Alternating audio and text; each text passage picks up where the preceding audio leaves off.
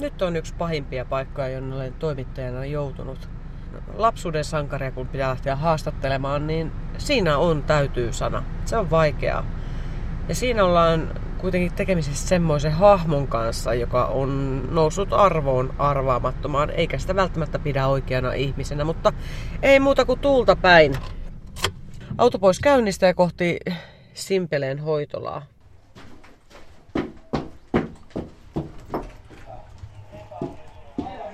Hyvää päivää. Minun pitää nyt muutama, muutama tuota saa tästä. Ei hätää. Joo, saat tuota jättää takin. Joo. Nimi on tuttu, mutta eka kertaa sinut elämänä. Joo, se Elli Sormunen päivä.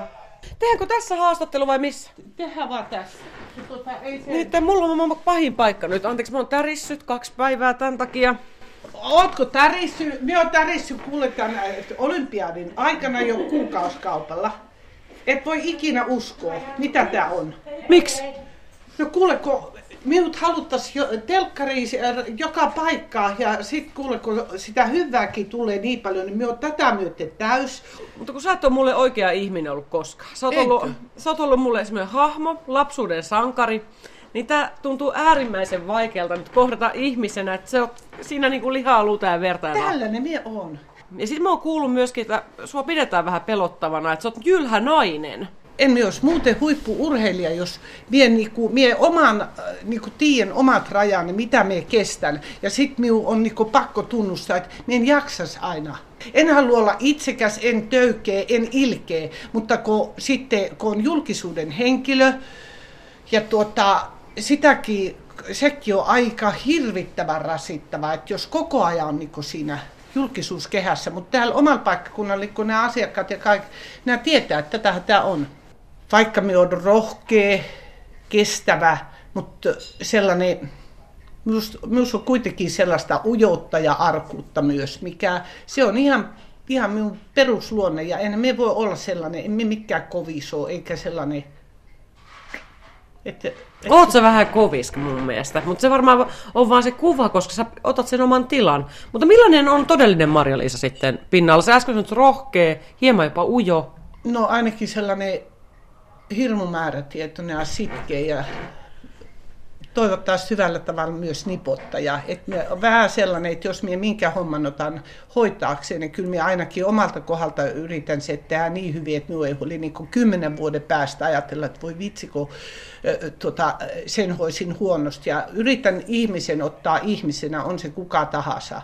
Ja minä toivon, että minua käsitellään ihmisenä, eikä halua, että on itse tai kukaan muu niin sellainen pelinappula, että sitä voidaan niin siirrellä laajasta toiseen ja määrätä sille se tahti, että pyrkii tekemään sen oman rajan, että mikä on julkisuutta ja mikä on yksityisyyttä. Siihen me on nyt yrittänyt tietoisesti pyrkiä. Se ei ole helppoa. Että niin kuin vaikka me on huippuurheilija, entinen monikertainen olympiavoittaja, perheen äiti, yrittäjä, niin tuota, kyllä minun täytyy oikeasti osata se oma rajakin tehdä. Että mies saan olla ihan just omassa rauhassa, myös uskaltaa kohdata erilaisia ihmisiä, mitä niin kuin myös vapaa-aikana. Mutta se, se on niin kuin hirmu tiukka seula minulla siinä, että tuota, siitä helposti hirmuisia lööppiä ruvetaan iskemään No paljonko se sitten rajoitti sinun sitä media, kun itse kokenut masennuksen myös niin kuin aika monet. Niin. meistä, niin jos media alkaa repimään siitä tavallaan niin kipeästä asiasta, niin sitten niin sit se varmaan alkaa rajaamaan, että no niin, nyt niin kuin tässä menee mun alue. Just noin, just noin. Me, sitten esimerkiksi, äh, niin kuin sanotaan, masennus ja jo- jotenkin minä taistelin oikeasti sen, äh, niin kuin itse sitä vastaan, että eihän minulla saa olla. Eihän mikä, minulla on asiat hyvin, mutta kun ei sitä, kukaan sitäkään asiaa ei tiedä, kun käy läpi. Ja sen me tiedän, että varmaan monta kertaa sellaista rankkaa, ikävää asiaa, niin määrätyllä tähäisiltä sitä yrittää hirmuisesti suojella. Että ei niinku halua nähdä, mutta se on minun pelastus, että minulla on sellaisia ystäviä, että minä niinku tiedän, että minä saa olla just se, että voi sanoa, että ikinä on ollut täydellinen ollut missään, enkä edes siihen pysty, eikä minun tarvii, eikä kenenkään tarvii. Onneksi minä olen niinku elämässä joutunut kovin paikkoihin ja se on toisaalta kasvattanut minusta hirmu vahvan ihmisen, mutta silti minä sen herkkyyden ja vahvuuden kanssa minulla on aika monen taistelu, että niin en vaan, en vaan veä itseäni liian tiukalle. Voi sanoa, että minkä takia minä tänä päivänä taas tällainen, niin kun nuorempi tytär opiskelee tuolla rapakon takana, sai 50 minuuttia eilisiltaan hänen kanssa jutella, niin minä hänelle totta kai kerroin, mitä mylläkkää täällä on. Ne ei voi kauniimmin eh, lapsi sanoa, kun sanoo, äsken hei, siellä sen kestät ja siellä sen ansaitset, että hänen menee ihan hyvin. Että, niin kuin sellaista, saa niin kuin sitä kauttakin sellaista vahvistusta ja sit läheisiltä ja ystäviltä, niin se on se rikkaus, minkä takia minä jaksan. Että en minä niin kuin, mikä, mikään sellainen ylimielinen ole omasta mielestä ikinä ollut. Sä sanoit Marja-Liisa Kirvas nimen itse. Anteeksi, sinuttelen sua. Totta kai. Oi, oi, Totta kai, herra Jeesus. Sanoit, että sä oot ihminen, mutta sä oot legenda. Sä oot Suomen menestyneen naisurheilija. Sanois muuta, joo. niin taustalla pyöri äsken olympialaiset, ne ovat alkaneet Sotsissa. Niin millä mielellä nainen katsoi, joka 30 vuotta sitten kävi muutaman kullan nappaamassa siellä ja yhden pronssin äh, Sarajevon kisoissa vuonna 1984, niin millä mielellä nyt katsot olympialaisia? Kyllä siinä on oma jännityksensä. Esimerkiksi tietysti nyt se kulminoituu tähän minun 30 vuotta sitten tapahtuneeseen. Ja kyllä minä on niin tässä lähiajat ja silleen, niin on todella aktiivisesti jopa, jopa kaikki maailmankapikisat ja sellaiset haluan katsoa. Ja, ja se just, että kun on niin paljon eri lajia, niin tuota, se niin kuin, mitä toivoo ketä siellä on. Jotkut on niin opintomatkalla totta kai, eka olympialaiset ja uusia lajeja, mutta ketkä, siellä on urheilijat itse ja valmentajat ja ketkä tahansa läheiset varmaan asettanut urheilijalle hirvettävä kovia tavoitteita. Ja kun se on, voi sanoa, että minä sain suunnilleen kolme lottovoittoa kolman, siis olympiakisoissa, että kaikki natsas loppujen lopuksi silloin kun piti. Et siinä on riittävästi ollut niitä vastoinkäymisiä. Että tota, kyllä me niin kuin eri tavalla katson nyt, kun hiihtää näitä minä, niin kuin muutamia hiihtäjiä, ketä siellä on Suomesta tällä hetkellä ja heittän läheisiä silleen tunne, ne on, on tässä oltu juttu sillä, ne, minä sanoin, että ainut mitä minä toivon, että pysyisi terveenä ja vaikka kuin olympiakisat, ne ei siellä voi tehdä sen ihmeempää suoritusta kuin. Niin, tietysti se on typerä sanoa, tein parhaan niin. ja se riittäkö, mutta ei sitä voi tehdä, että siinä on niin paljon muuttuvia muuttuvia juttuja, että, ja sitten kyllä se on hirmu jännä. Mulla on jopa kuntopyörä kotona olohuoneessa, että kun seuraan kisoja, niin en mie pysty paikallaan katsomaan. on se mukava ja sitten mulla on hirmu paljon sellaisia, muutama sellainen ystävä, mikä tota, että sit aina kommentoi ja silleen, että ketkä niinku aktiivisesti seuraa ja jopa jännittää suomalaisten puolesta. Että tota, se on, no, monta kertaa minulle joskus sanottiin, että hei, muista sinua olisit jännittää, että kyllä hyö jännittää jo sinun puolesta ihan riittävästi, että se on ehkä sellainen osaltaan helpotuskin sitten. Mikä on se lämpimin muisto, jos mietitään MM-kisoja tai olympiakisoja ja arvokisoja ylipäätään, niin mikä tulee ensimmäisenä mieleen? No totta kai urheilijan suurin unelma on olympiakulta. Ja se, se oikeastaan ne, se oli helmikuun toinen päivä 84, mikä on niin kuin, kyllä me oli sen niin unelmaksi ja tavoitteeksi joskus sitten laittanut, mutta kun ei se nyt ole vaan ihan niin, että tota, mutta mieluisin, jollain tavalla mieluisin, että minä voitin sen vitosen, koska se on, on ollut vitosen perinteinen on aina minun mielimatka.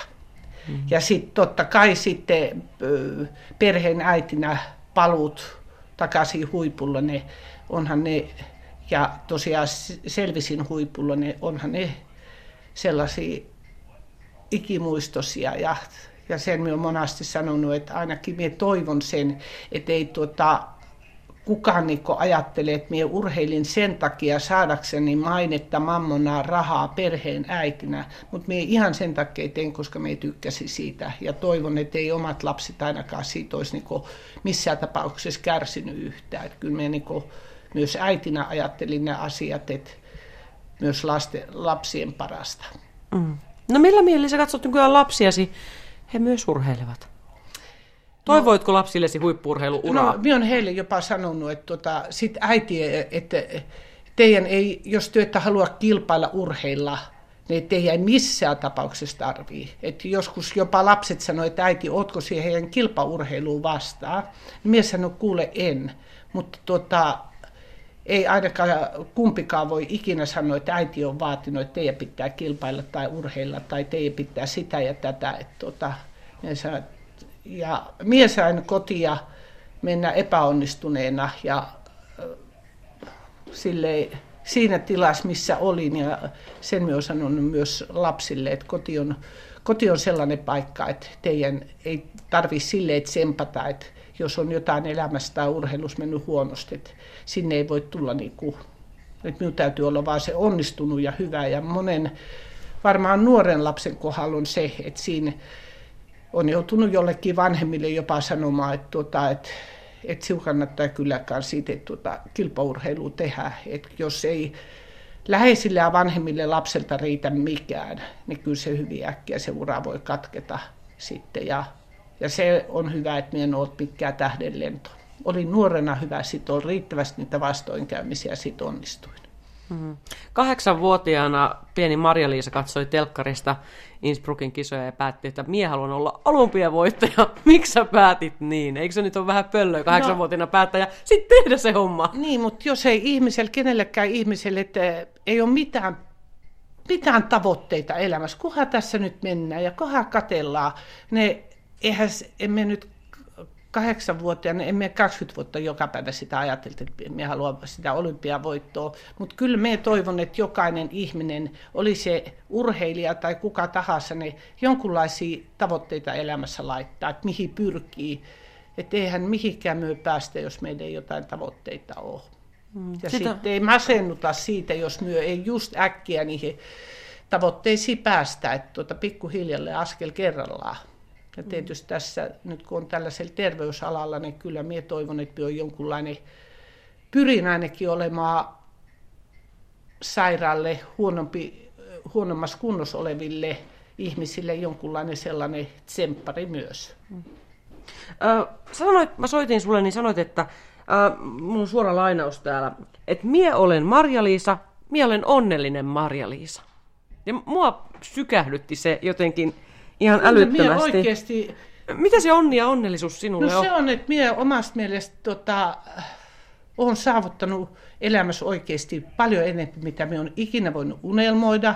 Ja se, että tota, tämä tuntuu ty- monesta varmaan hirmu typerältä ja tyhmältä, että, tuota, et, että vaikka on olympia voittaa, niin minä saan myös kahden tyttären äiti. Et se, on, se on urheilijalle, ainakin minulle hirmu iso saavutus ja tämä ei aseta sit mitään paineita lapsille. Ja se, että pyrkis oikeasti on tietoisesti pyrkinyt siihen, että yritä, me on saanut sellaisen elämänohjeen, että yritän nauttia jokaisesta elinpäivästä, mutta se unohtuu välillä. Ja ei niistä äh, hyvistä päivistä osaa nauttia, jos niitä huonoja päiviä ei ole. Mm-hmm huonoja päiviä, niin pitää elää sitä. Ei, ei, ei, kukaan vaan onnea voi koko ajan kohdata. Niin tota, onko ne onne avaimet sitten muuttuneet jotenkin ajan myötä siuelämässä? Totta kai, totta kai ne on. Että tuota, esimerkiksi minusta tuntuu, että hirmu pitkä oli sellainen, että vaikka oli menestynyt urheilija, niin joskus minulla tuntuu vähän sellaiselta, se oli tietysti minun typerää omaa mielikuvitusta, että enhän minä ole itse sen ettei vissiin tehnyt yhtään mitään. Että minulla on ollut vain ne kaikki hyvät tukipilarit ja kaikki ne avut, mitä, mitä nyt urheilijana ja sellaista sain. Mutta sitten minä yhdessä vaiheessa totesin, ja siitä läheisten kanssakin keskusteltiin, että tuota, kyllä he niin tasatarkkaan tietää, että miten paljon minä sen menestyksen eteen myös tein töitä. Mitä sä nyt piti uhrata? No ensin uhraus oli jo se, että en lähtenyt lukioon. Se oli ensimmäinen uhraus ja muistan ikuisesti sen, sen päivän, sille rankkana päivänä, kun tuota, muut valmistu ylioppilaaksi tai ammattikoulusta ja myös tuntui, että minä en ole yhtään mitään. Olin, olin kotitöissä ja en ollut koulussa, kävin jotain lyhyttä kurssia, olin menestynyt ihan hyvin jo hiihtänä, mutta kun sitten minulla oikeasti tuli se, se oli aika monta vuotta, minä ajattelin, että mikä on se ala, että ei tämä hiihtourheilu ole mikään ammatti tai kilpaurheilu, että minulla täytyy olla ammattia.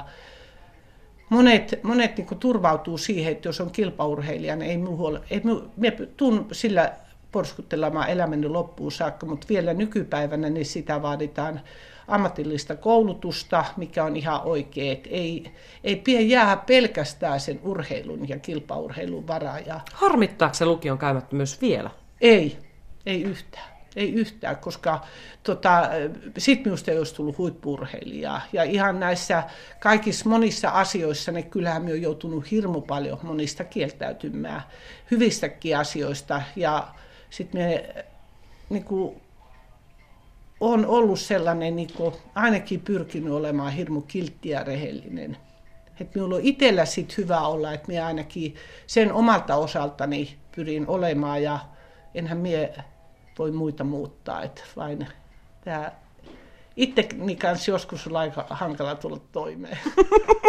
Kaikki sen tietää, että itse on loppupeleissä pahin vihollinen siellä, on, on se, tuota, kriittisin on se, katsoja. Niin, mitä ja te... se just, että niinku, kun aina sanotaan, on täydellinen ja täydellinen, niin minä voin sanoa, että vaikka minä olen kolme olympiakultaa voittanut, kun katon nytte, niin mä ajattelin, että no totta kai, olisi siinä voinut jonkun homman tehdä paremmin, mutta se silloin riitti.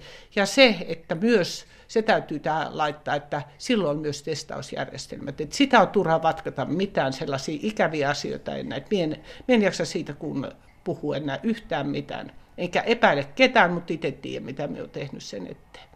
Uh, jos ei puhuta tämmöisistä ikävistä asioista, niin jos olympialaisia ylipäätään mietitään, niin mikä on semmoinen ikävin muisto, mikä on jäänyt, onko jäänyt kalvamaan joku mutka, että hitto, mä olisin hiihtänyt sen paremmin perinteisellä oikeasti, tai joku, joku ihan no, tämmöinen niin urheilu. kaksi Albert Villen olympiakisat tietysti oikeasti siellä siellä valitettava minun hammastulehdus puhkesi just siellä kisatilanteessa. Ja siinä oli, voi sanoa, että siinä oli hengen lähtö aika lähellä, mutta onneksi selvisin siitä, että olin todella hyvässä kunnossa. Ja sitten totta kai kun se päättyi kisa epäonnistumiseen, ne, tota, kyllä minä niin silleen mietin, että minä haluaisi menestyksekästä urheiluuraa sellaiseen lopettaa. Sitten oli seuraavan vuonna MM-kisat ja sitten 94 olympialaiset.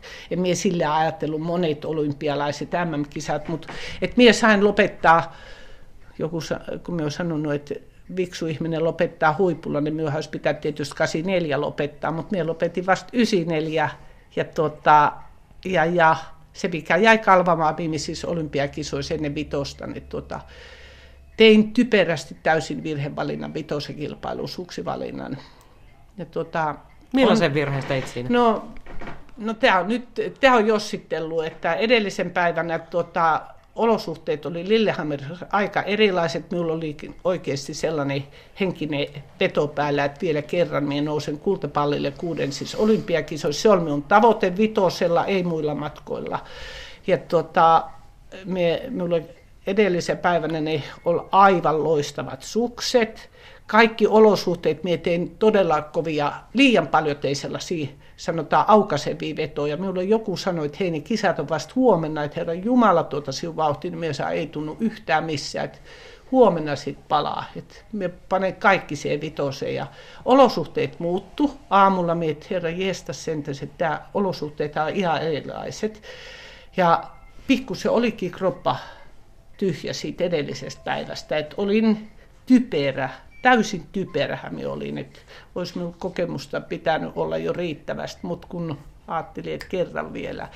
Ja sitten minulle viime, viime tipassa, kun olosuuden muutokset oli tullut, ne Kuntolan Esko toisen suksenparin kanssa siinä ennen vitosen lähtöä. Ja sanoi, että elää hyvänä aika lähettäjälle eilisellä parille. Tämä ei tässä olosuhteessa kule. Että hän on testannut, koska hän on just minun painoinen. Ja mie siinä, että on, otan näin, otan näin. Ja minä en uskaltanut sitä toista pari ottaa. Ja puoli kilometriä oli kuuden siis olympiakisoissa hiihtänyt. Ne, tota, voi sanoa, että henkisesti se oli hirmusta taistelua, kun meitä apua, ne ei kuule kyllä nämä ei kerta kaikkea luista ja sitten kun ne on vähän löysemmät, ne sitten ne, niihin ei uskaltanut pitoakkaan laittaa niin paljon ja tuota, hirmuisella taistelulla sitten se pronssi tuli ja se on minulle pettymys.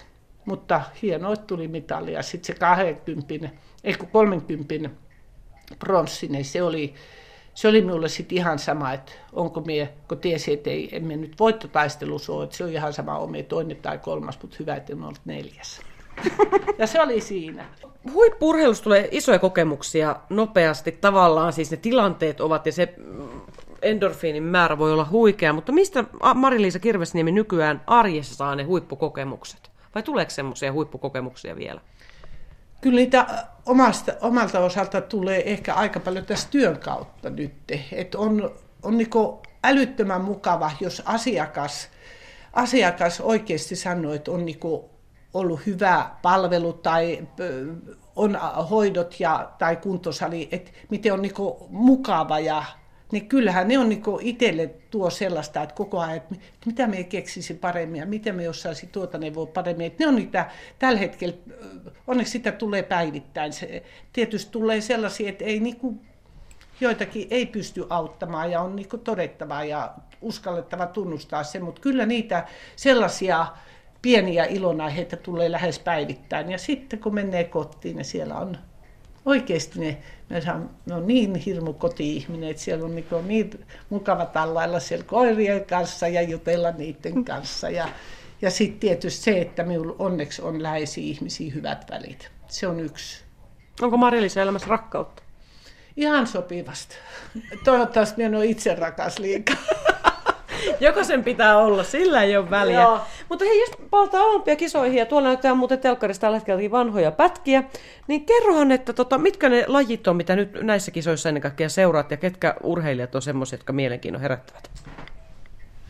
Ilman muuta hiihtolajit. Kyllähän että tota, siellä on Mie nyt voi sanoa, että mie, mie niin yhtään tiedä sitten, että miten, niin kuin, kun no, noissa piireissä nyt pyörinyt, mitä nyt median kautta ja määrätty, määrättyjen tuttujen kautta tietää ja seura, seuraan hirmu, hirmu tarkasti. Ja totta kai sitten minä seuraan mäkihyppyä, ampumahiihtoa, sitten varmaan tulee seurattua jääkiekkoa ja minulla on vähän tämä, että oikeasti sellaiset lajit, missä suomalaisia on mukana, niin niihin ihan jää niinku kiinni sit. Ja, ja totta kai sitten, jos suomalaiset siellä, niin kuin nyt näyttää, että alkaa noiden kisojen osalta suomalaisille hyvin, niin sehän on niin kiva meille kaikille suomalaisille. Ja oikeasti minä toivon, kun joku sanoi, että oletko se onnellinen, jos, jos joku suomalainen voittaa, niin me saako se jo minulta todella yhtään pois. Vaikka neljä kultametalia joku voittaa henkilöskohtaisessa kisassa. Niin ja tulisi on... menestyneimmäksi naiseksi. Ei sun oi voi mennä. Kyllä voi mennä, voi mennä. Harkitsitko, jos lähtevässä katsomaan kisoja paikan päälle? En.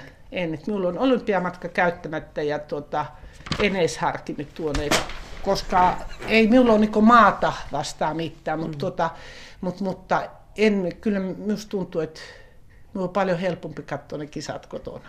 Mm. Ja et se, on, se on kuitenkin sitten siellä kaikkien majoitusten kulkujuttuja ja sellaisten kanssa, niin se olisi sellaista aika kuluttavaa. Ja sitten täytyy miettiä, että sitten olisin nekkipäivät kaikki töistä pois. Että sitten joutuu yksityisyrittää ajattelemaan myös sen. Mm, totta. Pakko vielä kysyä, että unelmasi oli saada olympiamitali, kultamitali, ja se tuli kolmeen kertaan Sarajevossa vuonna 84, 30 vuotta sitten, niin kerro, että mikä on nyt unelma? Onko vielä unelmia? Mitä haluat vielä saavuttaa? Mitä Maria-Liisa Kirvesnimi haluaa saavuttaa? No, tota... 58-vuotias hehkuva nainen. Joo, no urheiluuralta on saavuttanut enempi kuin mitkään unelmat olisi voinut. Mutta totta kai elämässä toivoo, ainakin se unelma olisi, että olisi, pysyisi terveenä ja se on niin numero yksi. Ja sellainen, niin kuin, sellainen tasapuolinen, mukava elämä. Että en tiedä, mitä se sitten, se on niin laaja käsite. Ja sitten, että olisi niin kuin, sellainen, totta kai lapsien osalta ja läheisten osalta myös toivoo, että pysyisi terveenä. Ja, että tota, en mä nyt voi sanoa, että mikä se unelma. Että minusta tuntuu, että minä olen aika paljon tässä elämässä niitä unelmia saavuttanut. Että en sillä tavalla unelmoin, mutta totta kai ihan, että sellaista tasapainosta, mukavaa elämää olisi jatkossa. Vuosia vuosia.